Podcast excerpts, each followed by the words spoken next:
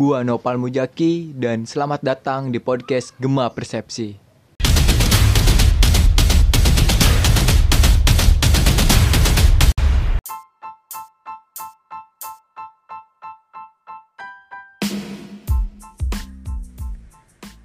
Oke guys, di episode kali ini gue akan ngomongin tembakau yang di mana di zaman dulu tanaman inilah yang dapat membuat orang-orang pribumi dapat naik haji.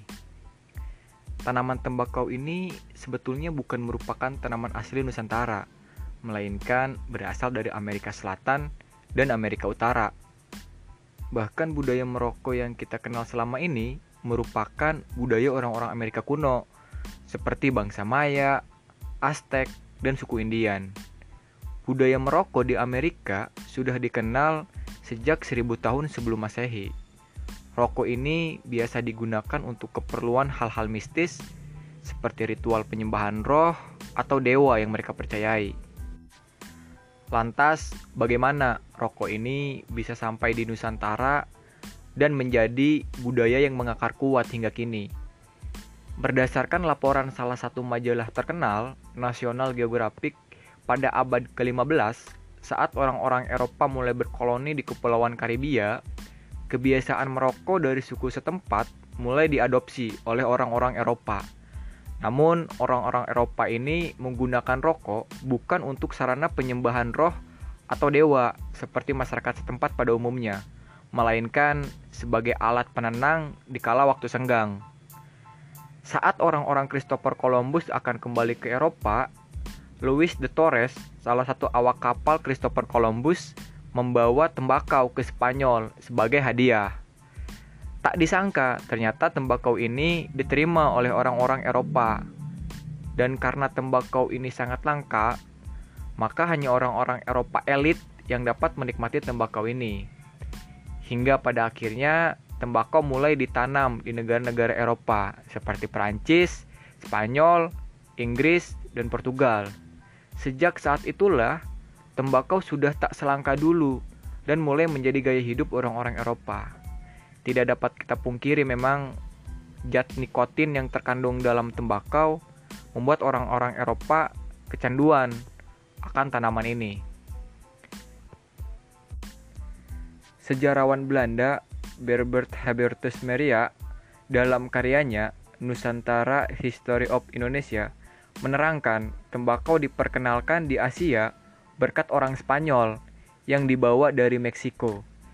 Sebelumnya, pelaut Spanyol ini singgah lebih dulu di Filipina pada abad ke-16 dan tiba di Nusantara pada tahun 1575. Kemudian, persebarannya kian masif seiring dengan penanamannya di Asia Tenggara.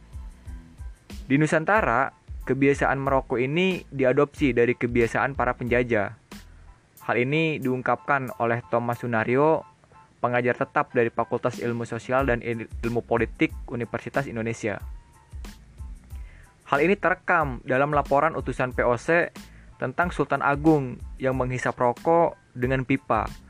Kemudian dalam Babad Ing Sangkala juga mengisahkan para bangsawan Jawa sudah merokok tembakau pada masa pemerintahan Senopati di Kesultanan Mataram. Sama halnya seperti saat tembakau tiba pertama kali di Eropa, harga tembakau di Nusantara pada saat itu masih sangat cukup mahal dan hanya kalangan elit Jawa yang dapat menikmatinya. Dan hanya kemungkinan kecil tembakau ini didatangkan dari Eropa atau Amerika untuk kalangan pribumi sekalipun dari kalangan elit karena saking mahalnya harga tembakau pada saat itu.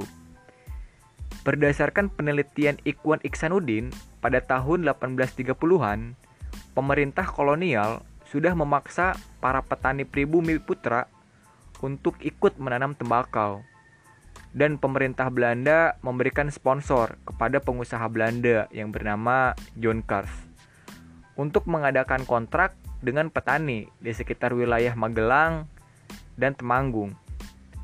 Dengan mekanisme sistem pemberian bibit tembakau gratis dari John Kars kepada petani, harapannya petani pribumi dapat menjual kembali dengan harga yang relatif murah.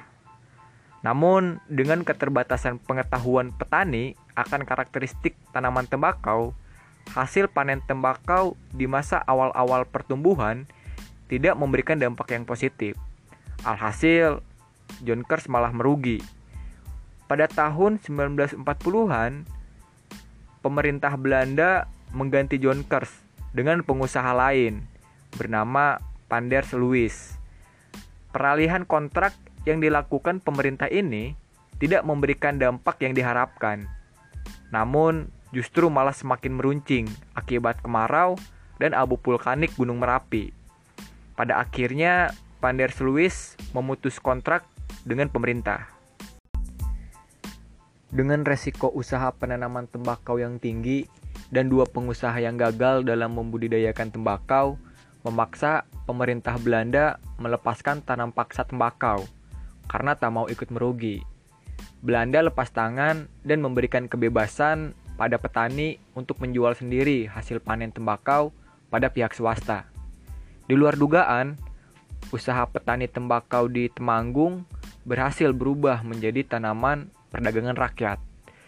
Karena sisa abu vulkanik yang menyatu dengan tanah membuat kandungan mineral yang terdapat dalam abu vulkanik dapat menyuburkan tanah. Berdasarkan catatan yang dihimpun Iksanuddin dari Colonial Verslag tahun 1854, petani tembakau di Kresidenan Kedu berhasil memanen tidak kurang dari 60.000 pikul dengan penghasilan 45 pons per pikul. Sayangnya harga jual tembakau terus meluncur seiring tahun. Dan ini merupakan titik balik perekonomian Bumi Putra. Banyak petani dari kalangan pribumi yang bisa naik haji. Ini dapat dilihat dari laporannya Denny Lambert dalam Nusa Jawa Silang Budaya 2 1996 menyebutkan bahwa keberadaan petani yang naik haji semakin meningkat jumlahnya di penghujung abad 19 hingga pada awal abad 20-an dan didominasi oleh para petani dari Jawa Timur dan Jawa Tengah. Pajak haji yang ditetapkan oleh pemerintah Hindia Belanda melalui ordinansi tahun 1825 dengan ketentuan para calon haji diwajibkan memiliki uang 1000 pounds. Uang ini nantinya akan digunakan untuk membeli tiket dan disimpan dalam bentuk deposito pemerintah Hindia Belanda membuat aturan tersebut agar kaum pribumi yang berangkat naik haji tidak jatuh miskin saat berada di Jeddah atau tidak bisa pulang ke Hindia Belanda. Menariknya, menurut Saleh Puthena dalam histografi haji di Indonesia 2007, prosedur haji di Hindia Belanda sejatinya yang berperan menciptakan etos umat Islam yang gemar berhemat dan bekerja keras untuk meningkatkan kemampuan ekonomi.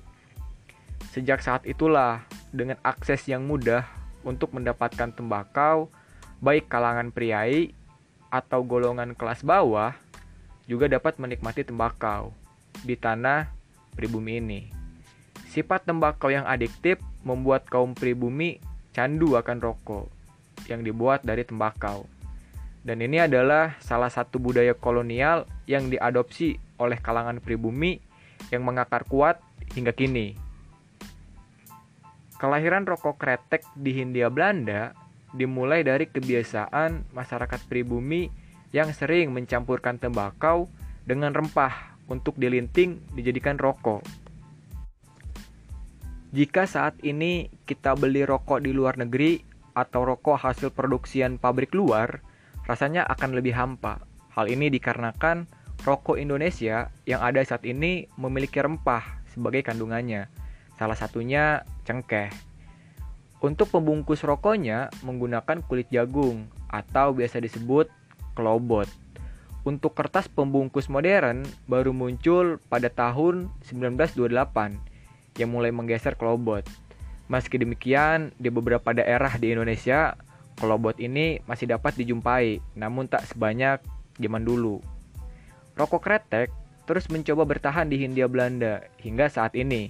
Berbagai cara untuk tetap lestari, termasuk penerapan cukai yang sangat tinggi, pernah diberikan dari industri rokok asal Inggris Amerika, yaitu British American Tobacco, yang mulai mendirikan pabrik di Cirebon di tahun 1925 dan 1928.